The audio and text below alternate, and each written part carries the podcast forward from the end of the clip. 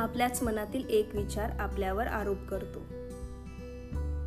मग आपल्याच मनातील दुसरा विचार तो आरोप खोडून काढतो. मग दोन विरोधी विचारांमध्ये खटला रंगतो. मग चूक बरोबरचे रेफरन्सेस मग पाप पुण्याचे संदर्भ. मग खटल्याचा न्याय निवाडा न्यायाधीश सुद्धा आपलाच एक विचार. मग शिक्षाही आपल्यालाच.